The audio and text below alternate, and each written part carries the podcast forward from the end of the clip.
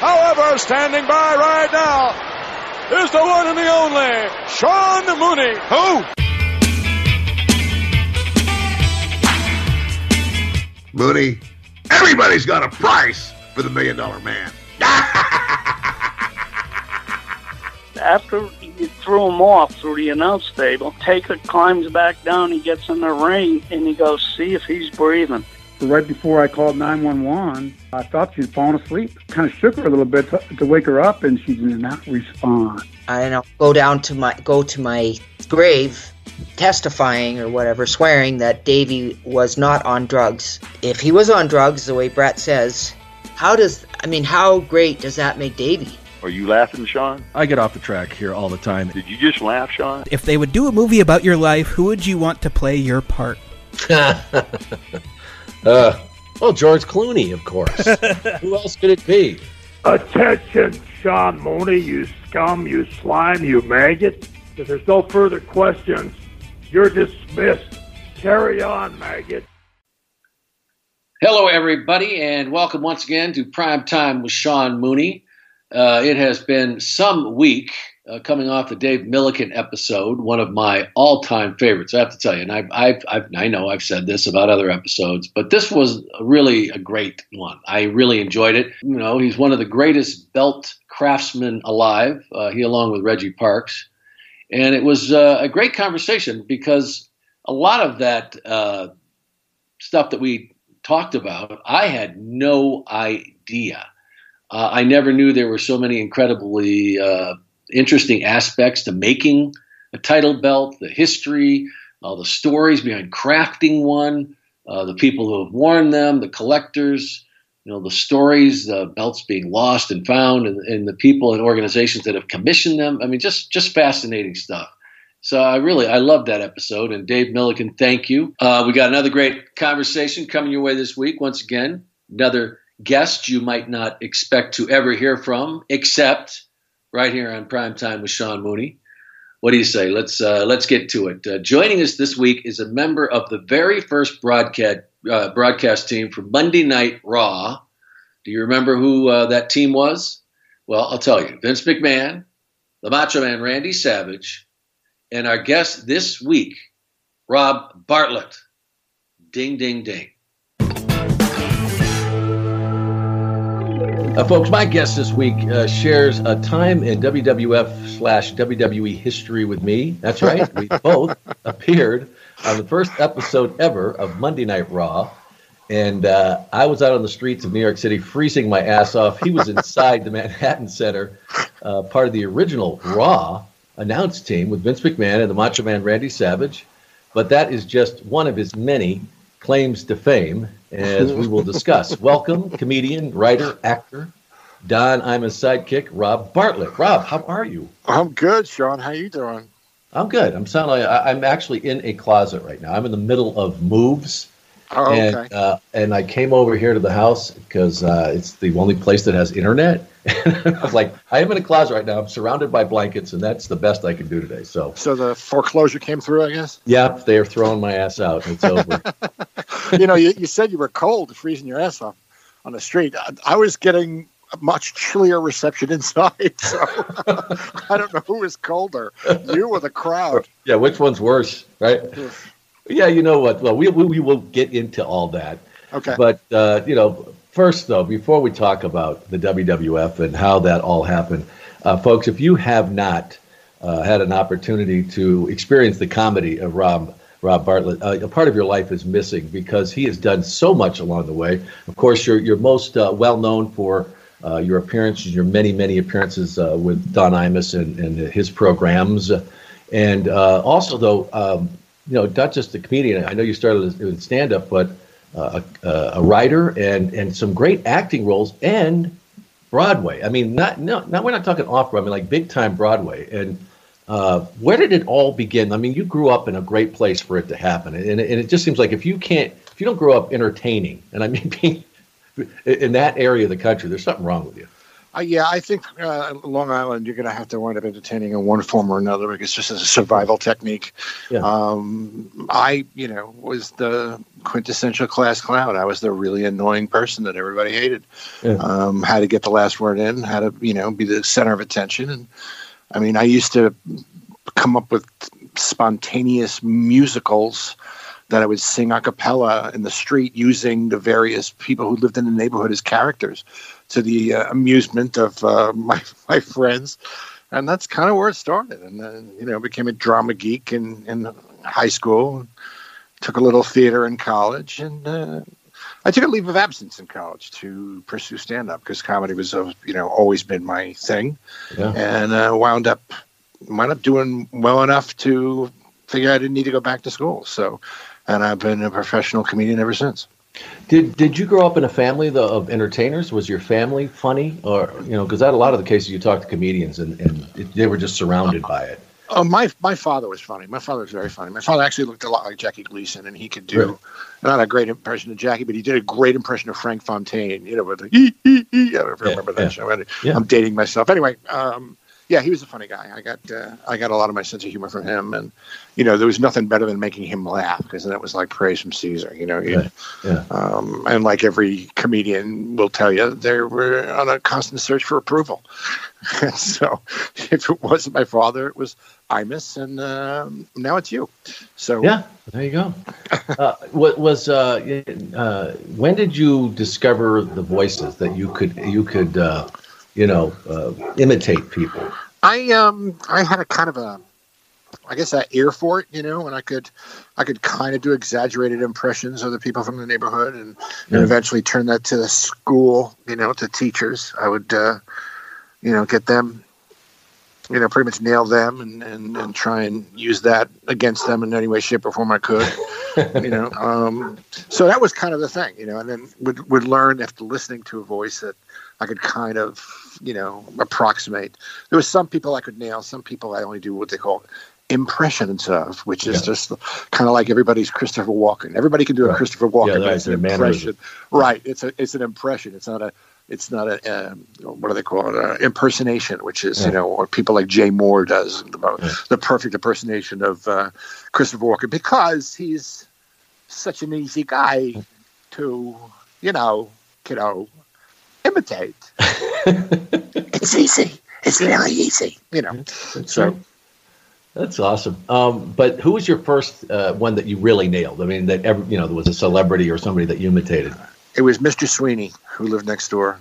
I mean, that was the first one I nailed, and then after that, I think it was the Beatles. I kind of had uh, you know the Liverpool accent down. I do, I do the you know I do John. John was kind of up a up a cadence there, up in the register, and then uh, Paul, of course, was much uh, softer and, and quieter and uh, much much higher, and then uh, George was more like uh, very quiet and back, and he liked to sing about things, and uh, Ringo. Uh, Ringo, yeah. you know, Ringo, I got a hole in me pocket. You know, so those were the, the first ones, I guess, and then it kind of progressed from there. Um, you know, when I was a kid, I mean, I love comedy too, and, and you and I could go on for hours. I, I think that you are, uh, in some ways, must be a historian as well as uh, uh, with comedians. And you know, I was uh, crazy about Jerry Lewis when I was a kid. I mean, I watched all the movies. Oh, movies. everybody was. Yeah, but were there uh, comedians that uh, you idolized back then, guys that you really said, you know, God, I want to be funny like him? Um, I would. Jonathan Winters was really the first one. Um, Really? Yeah. Jonathan Winters kind of inspired the kind of comedy I do, which is mostly character driven and kind of crazy and uh, not really monologue stuff. But you know, I used to watch him whenever he was on any of the talk shows, and you know, Carson was famous for like giving him a stick, and uh, Winters would literally do twenty minutes just using the stick as various props, and you'd Right. hurt, you'd laugh so hard. I mean, that Yeah. was a very, that was a very, very. Uh, amazing genius uh, comedian. Um, and then as I got older, oh, and um, what's his name too? I liked a lot. Um, uh, the Pink Panther. What, what the hell is Inspector Oh, uh, yeah. Um, Yeah, nobody uh, can remember names anymore.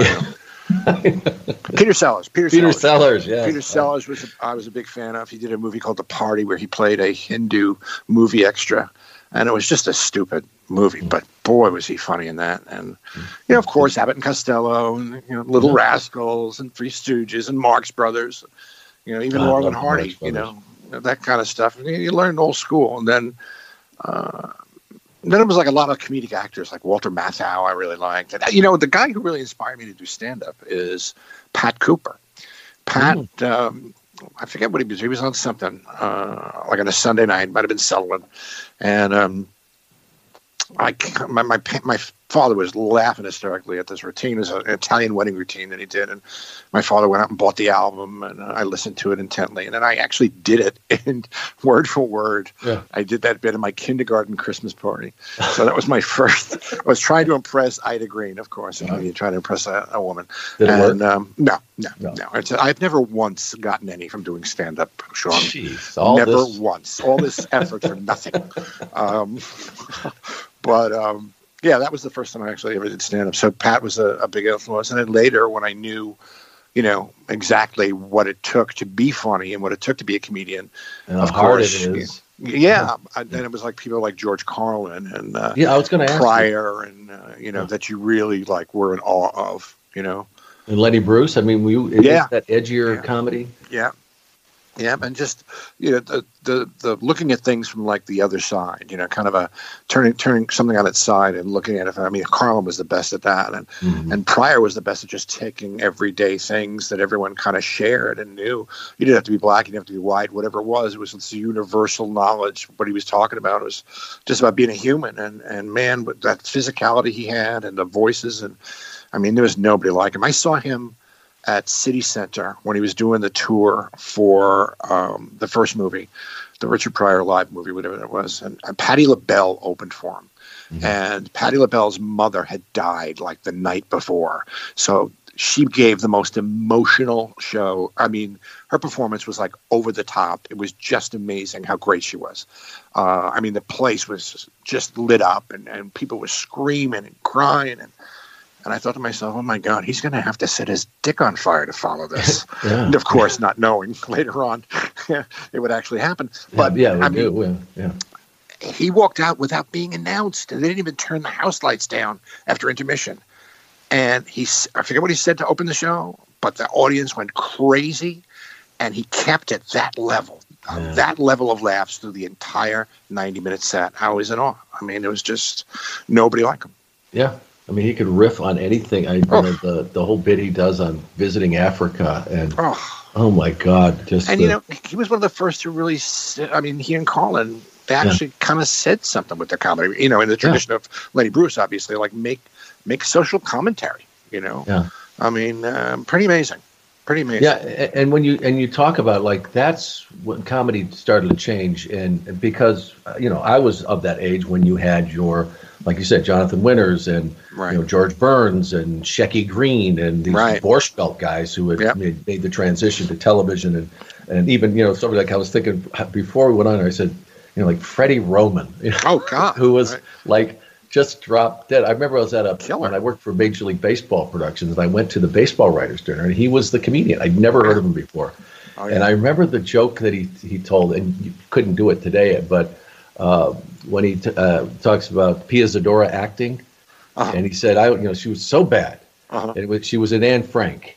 And when the when the, when the, when the uh, the Nazis came to the house, you know she was so bad, the entire audience stood up at once and yelled, "She's in the attic!" And I remember just crying. It was just the funniest.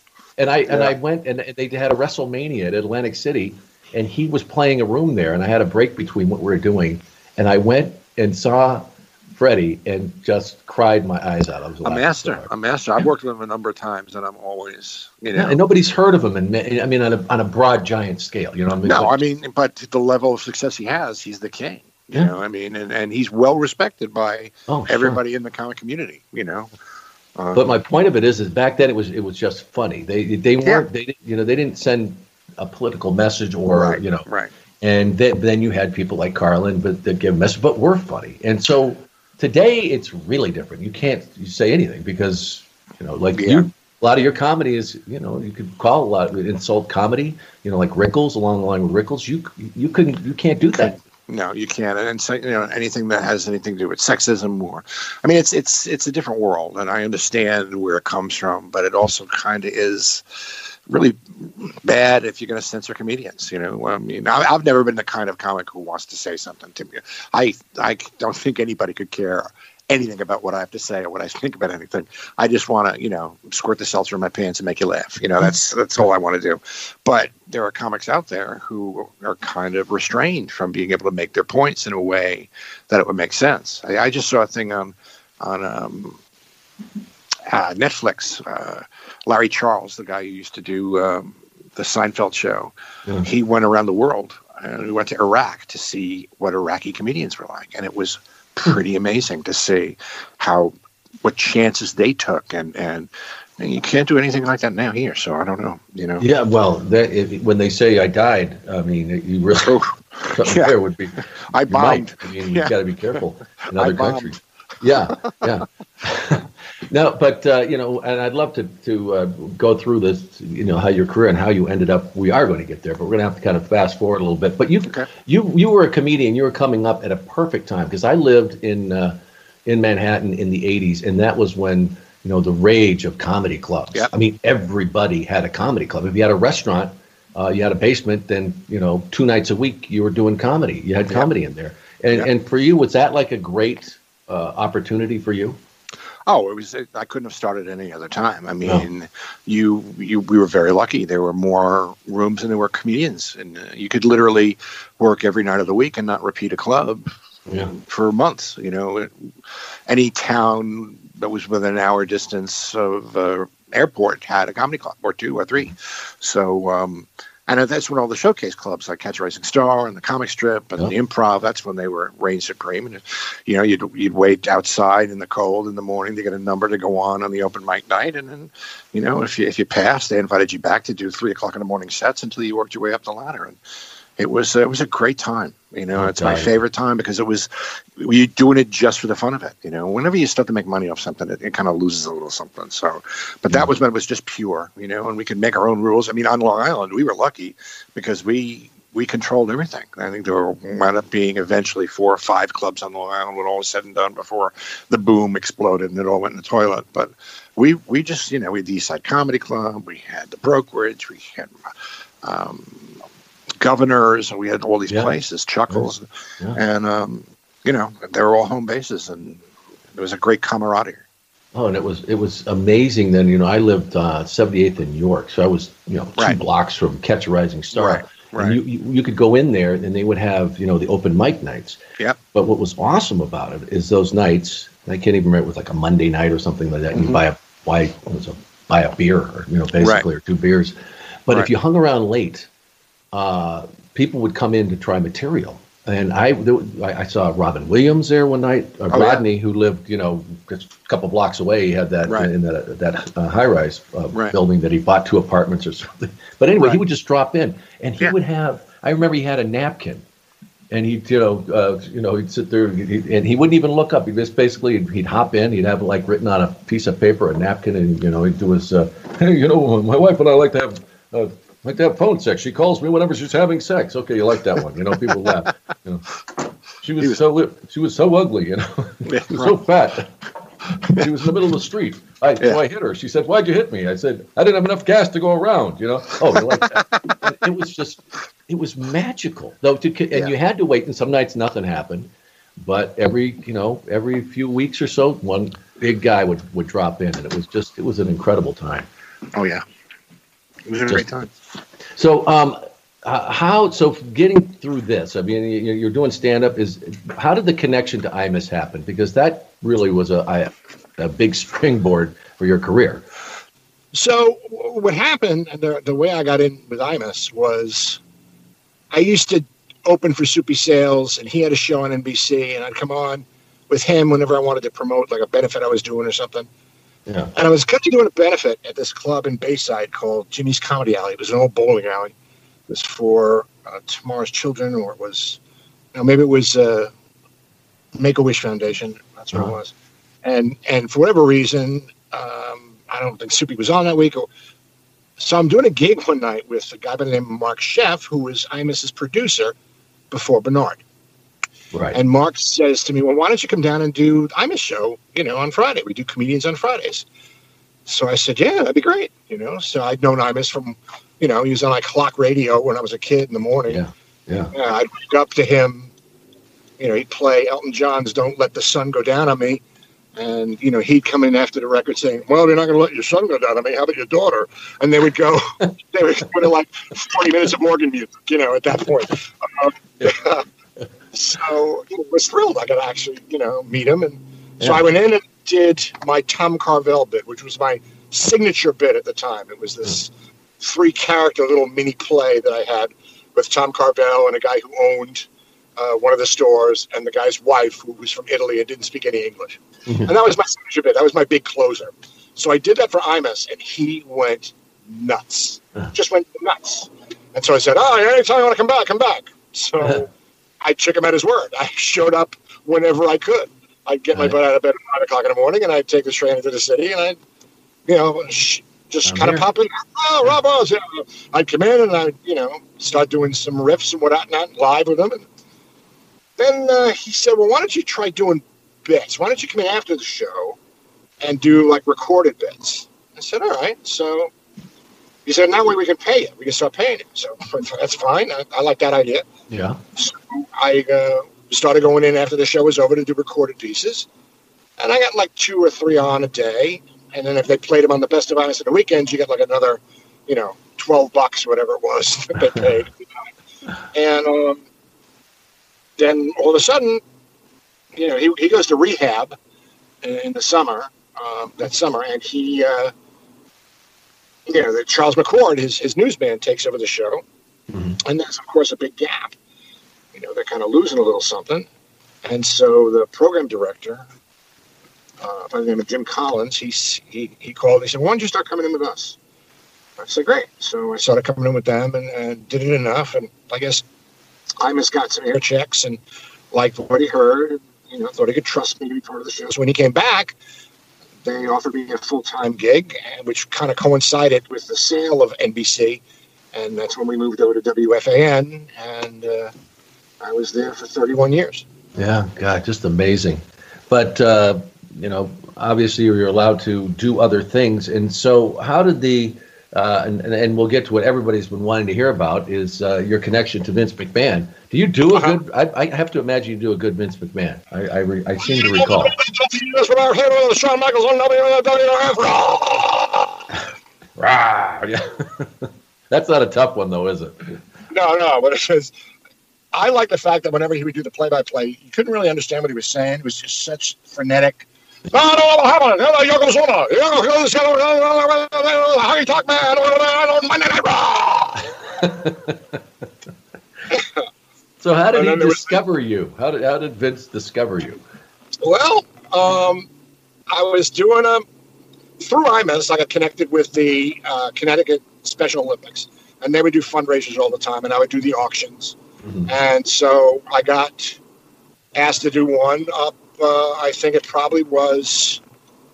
Um, what what's the town where? In Uh, Stamford somewhere, in right? Stamford, yes, I was doing a thing in Stamford, and Vince was there because Vince was a big supporter of Special Olympics. I think one of the things I got to say about him is that that whole organization has been really amazing when it comes to charitable work. I mean, they're they're always sending guys into hospitals and whatnot, and it's all about the kids. And Yeah. so he was he was there, and he's sitting at a table up front, and he was wearing a peach velour three piece suit. You couldn't Peach resist. No. Instant material. minutes. I did 20 minutes on this suit. I mean, it was Do you lines remember like, any of it? oh, one of them was like, you know, it's such a great looking suit. I wonder what it would look like if a heterosexual was wearing it. Oh man. You know, like stuff like that. I really, really hammered him. The crowd went nuts. And he kind of laughed along with it. But, I don't know, a week later, I got a call um, from Imus's Secretary. She says, uh, Vince McMahon just called. He's looking for you. He wants you to call him back. So she gave me his number. I called him. And he said, I'm, I'm doing this new thing. Uh, kind of like going into unknown territory here, but I think it's exciting. I want to do an event every week live from a location in the city, and I would like to have you be part of it. I'd like to have you, you know, be part of the team. Mm-hmm. And I said, sure. You know, at the time, my, my son, my oldest son, was completely into, you know, Yeah. into wrestling. Because all three of them were at various parts of the life. Actually, he's back into it now that he's a, you know, a 33 year old father. He's back into wrestling.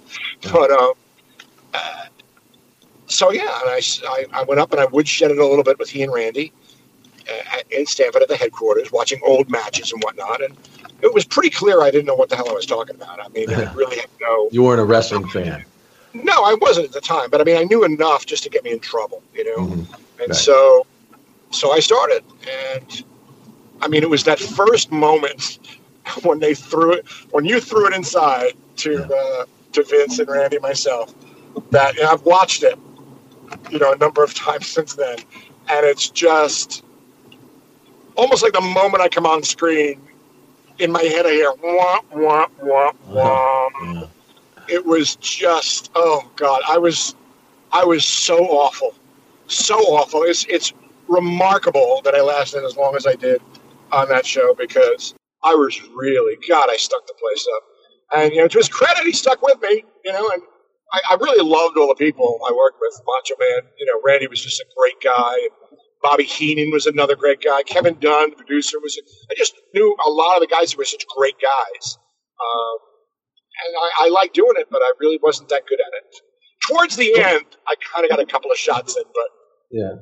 So why, what do you think it was though? Because it was just so far out of your element that I uh, think I, I think that it, you know it's a fine line with professional wrestling where it's the outrageous, exaggerated world taken completely seriously, um, and although it's outrageous and over the top, to make fun of that almost doesn't kind of work. You know what I mean? It's it's already larger than life. To try and take it anywhere else really just doesn't work. You know that coupled with the fact that I really didn't know what I was talking about. yeah. So I think that, that was, you know, one of the main reasons. Uh, because you notice I haven't really had anybody do it since. it was like the great experiment that went awry, you know. Yeah, well, that is, uh, you know, it really is a tough world, as you learn very quickly, and the, Oh, the yeah. audience is very uh, particular, uh, as they are again uh, seeing uh, with the product today. But it is, it's true, and you know, I came from another world too. I I came from, uh, you know, I I had worked at Major League Baseball productions before that. I had, you know, a sports background, but uh, as far as wrestling went, I didn't know uh, very much at all, and I it was a, a crash course. I mean, fortunately, I wasn't put into a situation right away where I was doing commentary. You know, I, my stuff was pretty much uh, you know set and telling people where events were going to happen and holding a microphone until I got the swing of it. But it, it is it's it's a brutal world, and you, and, and there's it, there you say there's a fine line, and and there's one side, and then there's another. And either you're Right. in or you're out. There's no, oh yeah, kind of like him. You know? Right. Oh yeah. No, it's very black and white. And it wasn't until like the last two episodes I was on that I think I kind of got a little bit of, you know, a couple steps up with the fans. Uh, they both happened at the hockey arena up in Poughkeepsie, where we used to go once a week because Manhattan Center wasn't available all four weeks of the month. Yeah. I forget the name of it, but uh, one night it was Vince was not doing the show because he and Randy uh, were going to some award ceremony. They were getting an award for all that they'd done for charity and whatnot, and so they put me together with Bobby, Bobby Heenan, and Gorilla Monsoon, and I thought to myself, well, now Vince isn't here, and I kind of was doing an impression of him backstage to the amusement of the other wrestlers who were, you know, always looking over their shoulder to see if he was coming down the hallway. Right. So I had Sharon, I think her name was, the makeup lady, uh, make me up to look like Vince. She, she gave me shoulder pads for the tuxedo jacket. She uh, painted my lips larger, so I got the full, you know, Vince McMahon lips, and slicked my hair back, and and I basically did the impression that I do of him the entire show, which is saying nothing, just kind of going, oh, oh, oh, hello, hello, hello, hello, Monday Night Raw." and Heenan, you know, it tickled Heenan, but Gorilla was like, "What is wrong with this guy?" And I did that the whole show. Well, the crew, the, the wrestlers, everybody went nuts. They couldn't believe I had, you know, the Stones to actually make fun of the boss like that on national television. I guess nobody had done it prior.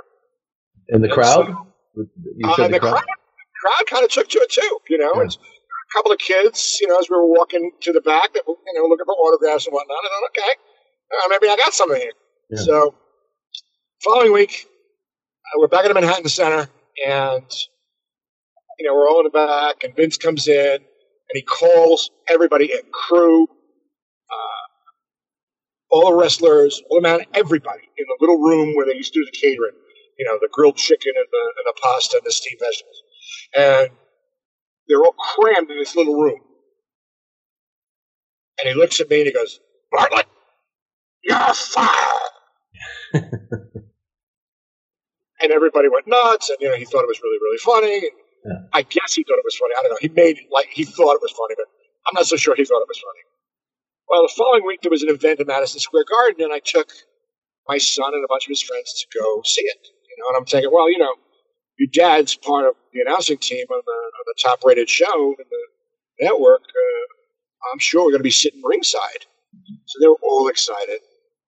Went backstage. They got to hold the belt. They met all the guys. They met, you know, Virgil and Randy, Steiner brothers, everybody.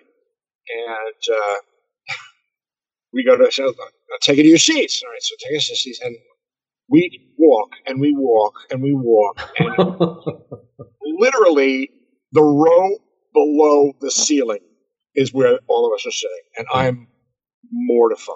I'm absolutely mortified. And so I go down to go backstage again. And Vince says, What are you doing here? I said, I said, I'm, I'm, you know, I'm in the nosebleed section. I'm, you know, I'm, I'm in New Jersey. I might as well be in. he said, "Well, that was a whole idea. It was going to be a joke. We are going to call out your name and hit you with a spotlight and watch you do the walk of shame all the way down to the ring." Yeah. I said, "Oh, okay, that's not going to happen." Uh, and so then they announced me in the ring was Giant Gonzalez and his manager Harvey. Something was his manager. I think I can't remember. Harvey Wippleman? Yes, Harvey Wippleman, I think, was Giant Gonzalez's manager. And Giant, I guess, was like seven and change, maybe Yeah. eight feet tall. And, uh, you know, they kind of made him out to look like the missing link with the costume with the fur arms and all that. Yeah. And so we have this little exchange back and forth where, you know, Harvey is making fun of New York and it's a city of losers and it's dirty and I'm standing up for New York. Now, I'd gotten booed the entire time I walked into the ring up until the point when he started making fun of New York and I stand up for New York. Yeah. It's the greatest city in the world. It's the center of the universe. And I'm thinking now I'm really going to get the crowd behind me. And they're still booing me. They're still booing me. And so I kind of make a move like I'm going to throw a punch. And Giant Gonzalez puts his hand on my shoulder and gives me one of those Spock pinches and pushes me down to my knees in the middle of the ring. And then I did my uh, my finish move, my you know my famous finishing move. I ran out of the ring as fast as I could, and uh, following week we're we're back up in Poughkeepsie, and you know Vince is kind of laughing to himself, and you know he's, he's got me back. I'm thinking fine. He says, "Well, you're gonna you're gonna break up a fight between Luna Vachon and the Sensational Sherri. They're gonna get into a fight in the outside of the ring, and you're gonna break it up." And I said, "Okay." So you know we're doing the show, and I'm sitting ringside with the you know the Tammy from Time Life Books headset and microphone. And, uh, and of course, Luna Vachon comes out, and you know I, I was not familiar with Luna Vachon, and so I immediately thought, oh, "Oh, oh, oh." Yeah. oh, and you know, sensational Sherri was there, and they start getting you know ugly with each other, and they start this really out and out, down to brass tacks, no holds barred cat fight, Yeah. and they're just tearing each other apart. And Vince goes, "Go, go, go!" so I, I go like an idiot. You know, I go out and I try to separate the two of them, and and I think it was Sherri, grabbed my shirt collar, you know, right where the button, where the first button is, Yeah. And pulled down and tore my entire shirt and T-shirt right off my body. and then I did my, you know, my patented finishing move. I, I Yeah. ran into the back. So I'm in the back, and I asked Sharon, the makeup lady, I said, make me look like I've really gotten the crap beat out of me. So she puts on blood and bruises and blackens one of my teeth. And I'm back there for a whole another segment. Well, they go to commercial after the segment. I was in the back. And we come back on the air, and I come staggering out like I'm completely dazed. And the crowd goes crazy. And, you know, I basically got back behind the table and continued to do the rest of the show. And that's when the crowd all of a sudden thought, all right, we like this guy. Hmm.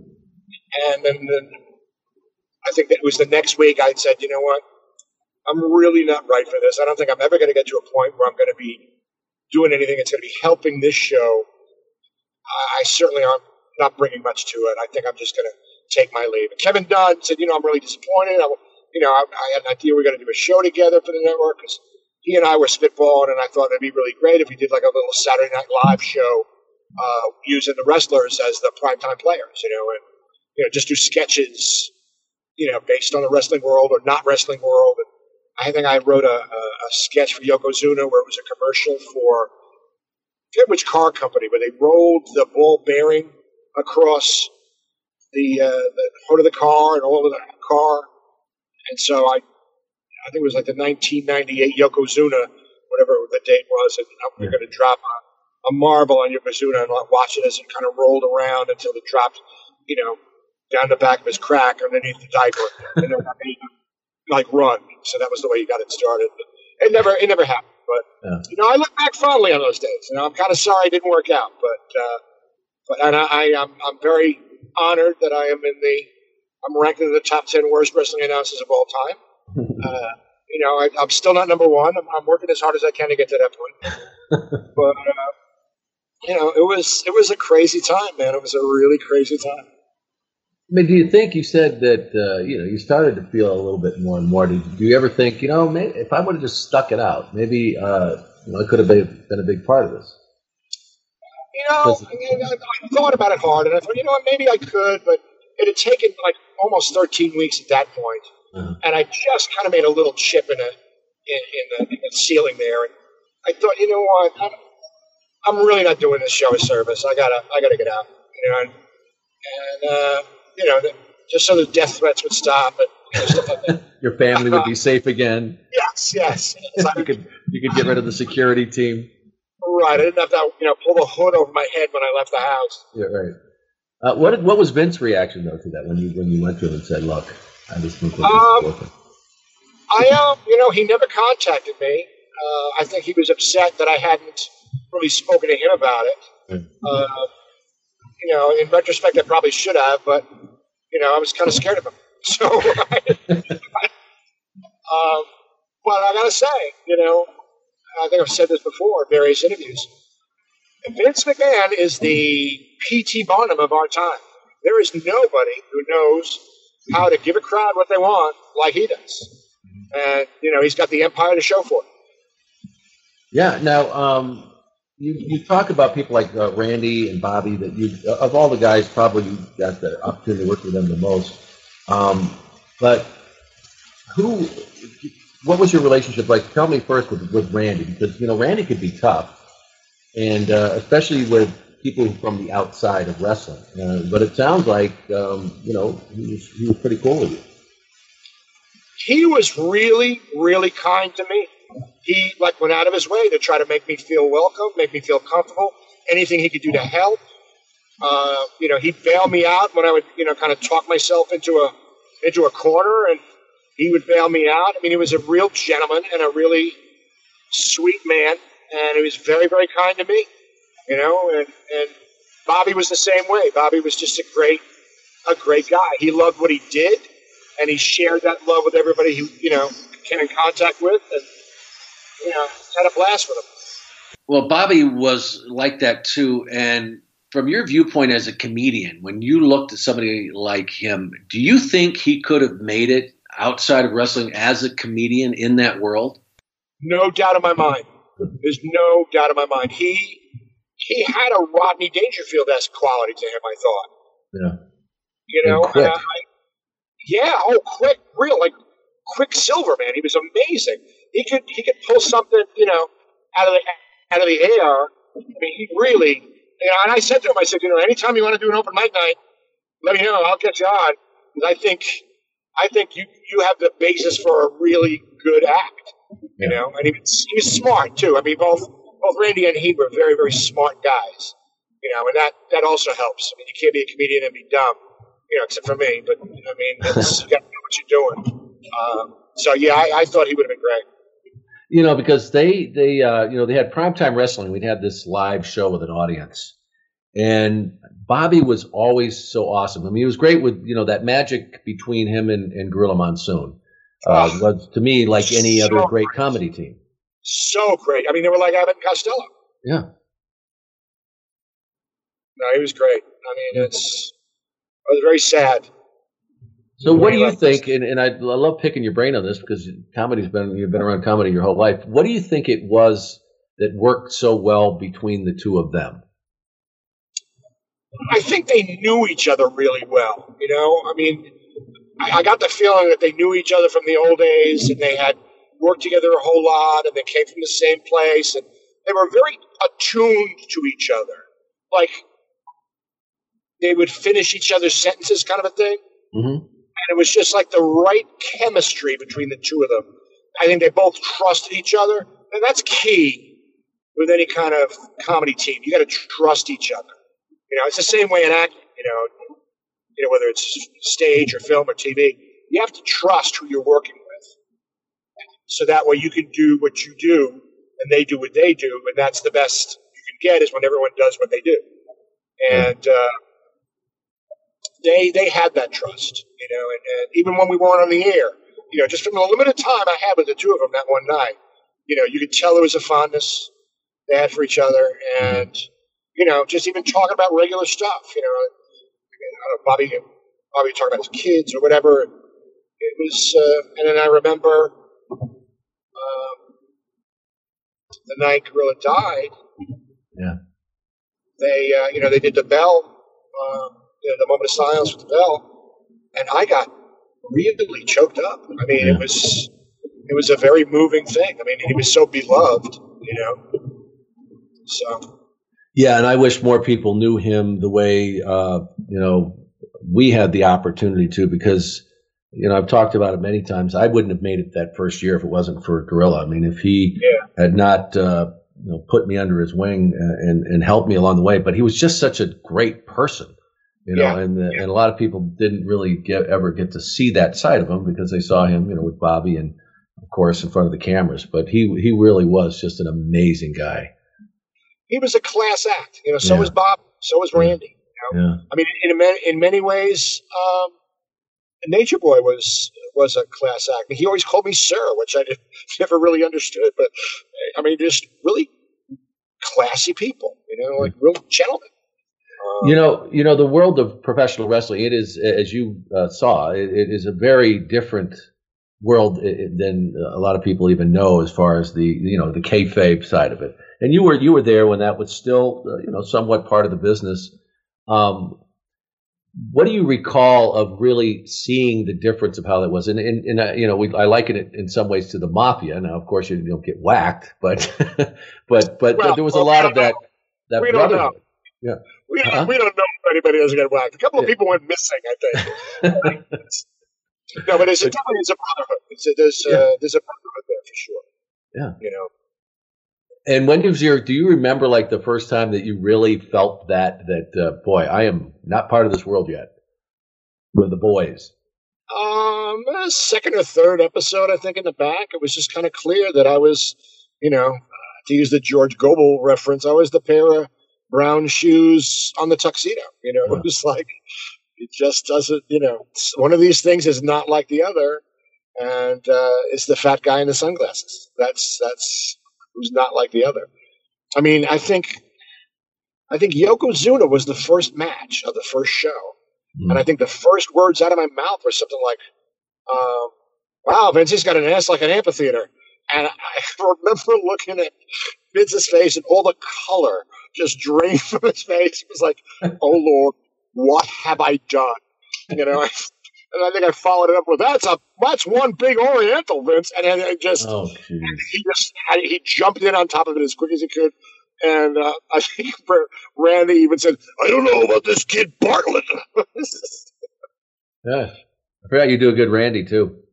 Oh well, thank you. The Macho Man. I missed him.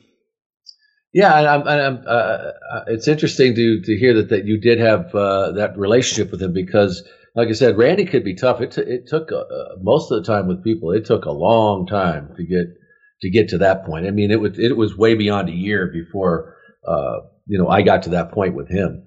So it's uh, it, but I think that probably may, you know a lot of it might have had to do that, that he was kind of put in that position too that uh, you know to be an announcer. You know, not that he hadn't really done much before, but to be put in that position, you guys were kind of like you know this is us. we're on this Yeah. little boat together with Vince. Yeah, yeah. I mean, he, there was only one time it got a little tense between Randy and I. I had actually taken my son to see the match where uh, he proposed to Miss Elizabeth in the ring, Uh-huh. and it was like very early on when we were training up at Stamford at the complex, and I, I, I you know, I mentioned that I did an impression of him. He said, "Oh yeah." I said, "Yeah," and I said, "Miss Elizabeth, will you?" ma-" And he, he like looked at me like if I said another word, I was going to lose my Adam's apple. He was going to reach into my throat and pull out my Adam's apple. And I guess you know they had kind of split up, and it wasn't a wasn't a really good breakup, and, and he was very sensitive about that. So I never never brought that up again. Um, but uh, Well, I'm glad you didn't stop doing the impression because it's a good one. Well, yeah, I, I, I would do it, you know, sometimes looking over my shoulder too, to make sure he wasn't coming down the hallway. I don't want to take any chances. Yeah. Well, it you know it really sounds like Rob, like you cherished that time, uh, whatever it was. It was a, but uh, you know, as brief as it may have been, but uh, it, it, I'm sure it opened up a new world to you, and uh, you know, it's it's great to hear that that uh, you do look back at that time fondly. Oh yeah, I mean, how could you not? I mean, it was just a, it was a crazy, crazy world at a crazy time, and you know, I, I actually caught it right between when it was really big with Cyndi Lauper, and then when it got really, really big again, you know, the year after I joined. So it was, I kind of got stuck in the valley between the times it was really immensely popular. And I don't think it's dipped since. You know, I, I- it just seems to me it just gets bigger and bigger and more and more popular. And, uh, Now, before I let you go, though, and we didn't even talk about uh, the Hulkster, but I know you do a, a great Hulkster. And, and uh, how much uh, did you get a chance to work with him? I don't remember what was going on with him at the time, but uh, what do you I remember? I think I met him. You know, he did one of the shows. He had a movie that had just come out. I don't know if it was Mister Mister Nanny or the one where he played the. Uh, Uh, the one he was nominated for an Oscar for? That one? yeah, yeah, that's the one where where the, the screenplay won the Pulitzer. I think it was. Um, and uh, Mr. Nanny or uh, No Holds. Barred? Yes. Yeah, one one of them. I, it was one where he played a spaceman who came to Earth. I, I don't really remember what it was, but he was on to promote that, obviously, and he had kind of segued into a movie career.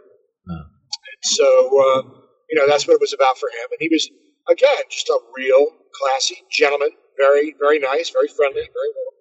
And uh, I started doing him on the Imus show years and years and years later, and he actually was a guest one day, one morning, and I think it was maybe the day that all the stuff went down with uh, his wife and the uh, and the tape, the leaked tape, and Oh.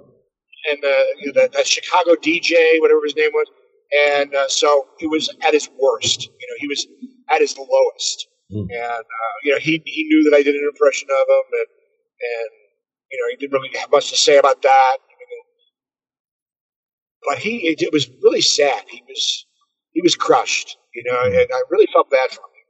He just all the life was out of his eyes. He just was at the lowest point, and I, I really felt for him. You know, I really felt for him. But you know, looks like he's pulled himself back up. He's he's a survivor. He's not somebody who gives up easy. So uh, well, he wasn't around when you were there. Was he off doing other No, I, projects? think he, I think he had gone off to do the movie thing. Yeah, I think you're right.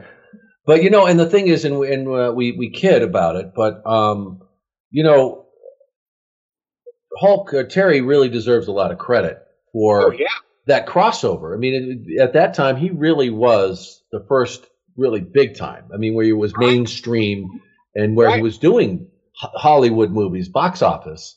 And Yeah. I don't know if he gets enough credit for that because now we now we see it. It's all uh, you know to see somebody like uh, you know Dwayne Johnson or or uh, John Cena in these movies. Just yeah, well, they're just uh, doing something different in entertainment.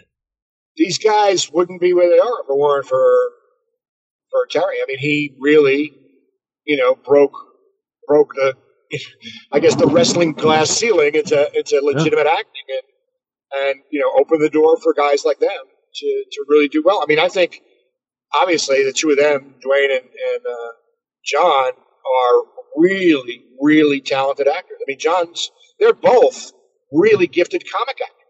I mean, really, their timing, their sense of timing. I mean, John Cena in the in the movie with uh, uh, who's a uh, female comic's name? Uh, Amy Schumer, Amy Schumer. yeah, He was a train wreck, or yeah, Yes, he was a scream in that movie. yeah.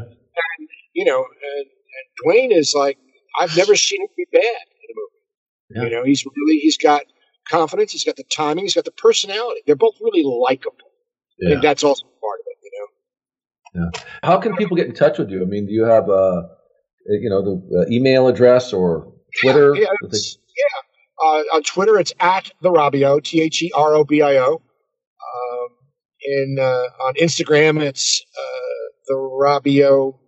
I mean, it's Rob, Robio Radio Comedy. I think is the Instagram. Yeah. And uh, there's uh, and the email is uh, Robio Radio Comedy Hour at uh, Gmail. Is the email. So Awesome. Well, as you as you take us out of here, can you give us a little Hulkster? All right, brother. I'm going to come down on you like nobody's ever come down on you before. I'm opening up a great big can of whoop ass on you, brother. See, I'm not even doing it justice. It's been a while since I've done them. All you got to say, all right, brother. yeah, brother. Brother is really the whole thing. You know? brother, yeah. When he when he called me brother, What you gonna I- do? What you gonna do? yeah, what you gonna do, brother? I'm a real. American. Hulkamaniacs, all you Hulkamaniacs out there. You know, I want you to brush your teeth. he was great. Take your vitamins, Rob. It's I been awesome. Thank you, Sean. It's Thanks so much for having me. And I, Well, I love to, I love to talk to people that uh, love comedy as much as I do. That's great. And you know, we'll we'll have to do that thing where you uh, you do the ride along, where you, we we watch a, a thing Oh together. yeah. You know what? Would you? I want. I'm gonna want to do that with me. We'll do the first episode of Raw. It'll be a blast. Oh, that'll be a that'll be a lot of fun. That'll be great. Okay. Yeah, So you're in. Let's- I'm in. All right, awesome. All right, man. Uh, it's been fantastic. I love catching up to you, and and it, it really, it's just it's so uh, awesome that you do remember that time, uh, uh, a great time. I thought I, I enjoyed it. I thought that uh, you know it was to me it was just uh, it mixed it up. It was something different, and and look what it's become after all these years. Right. And I you mean, were on the ground floor of that. It was live. You know, it was it was in 1994, I guess.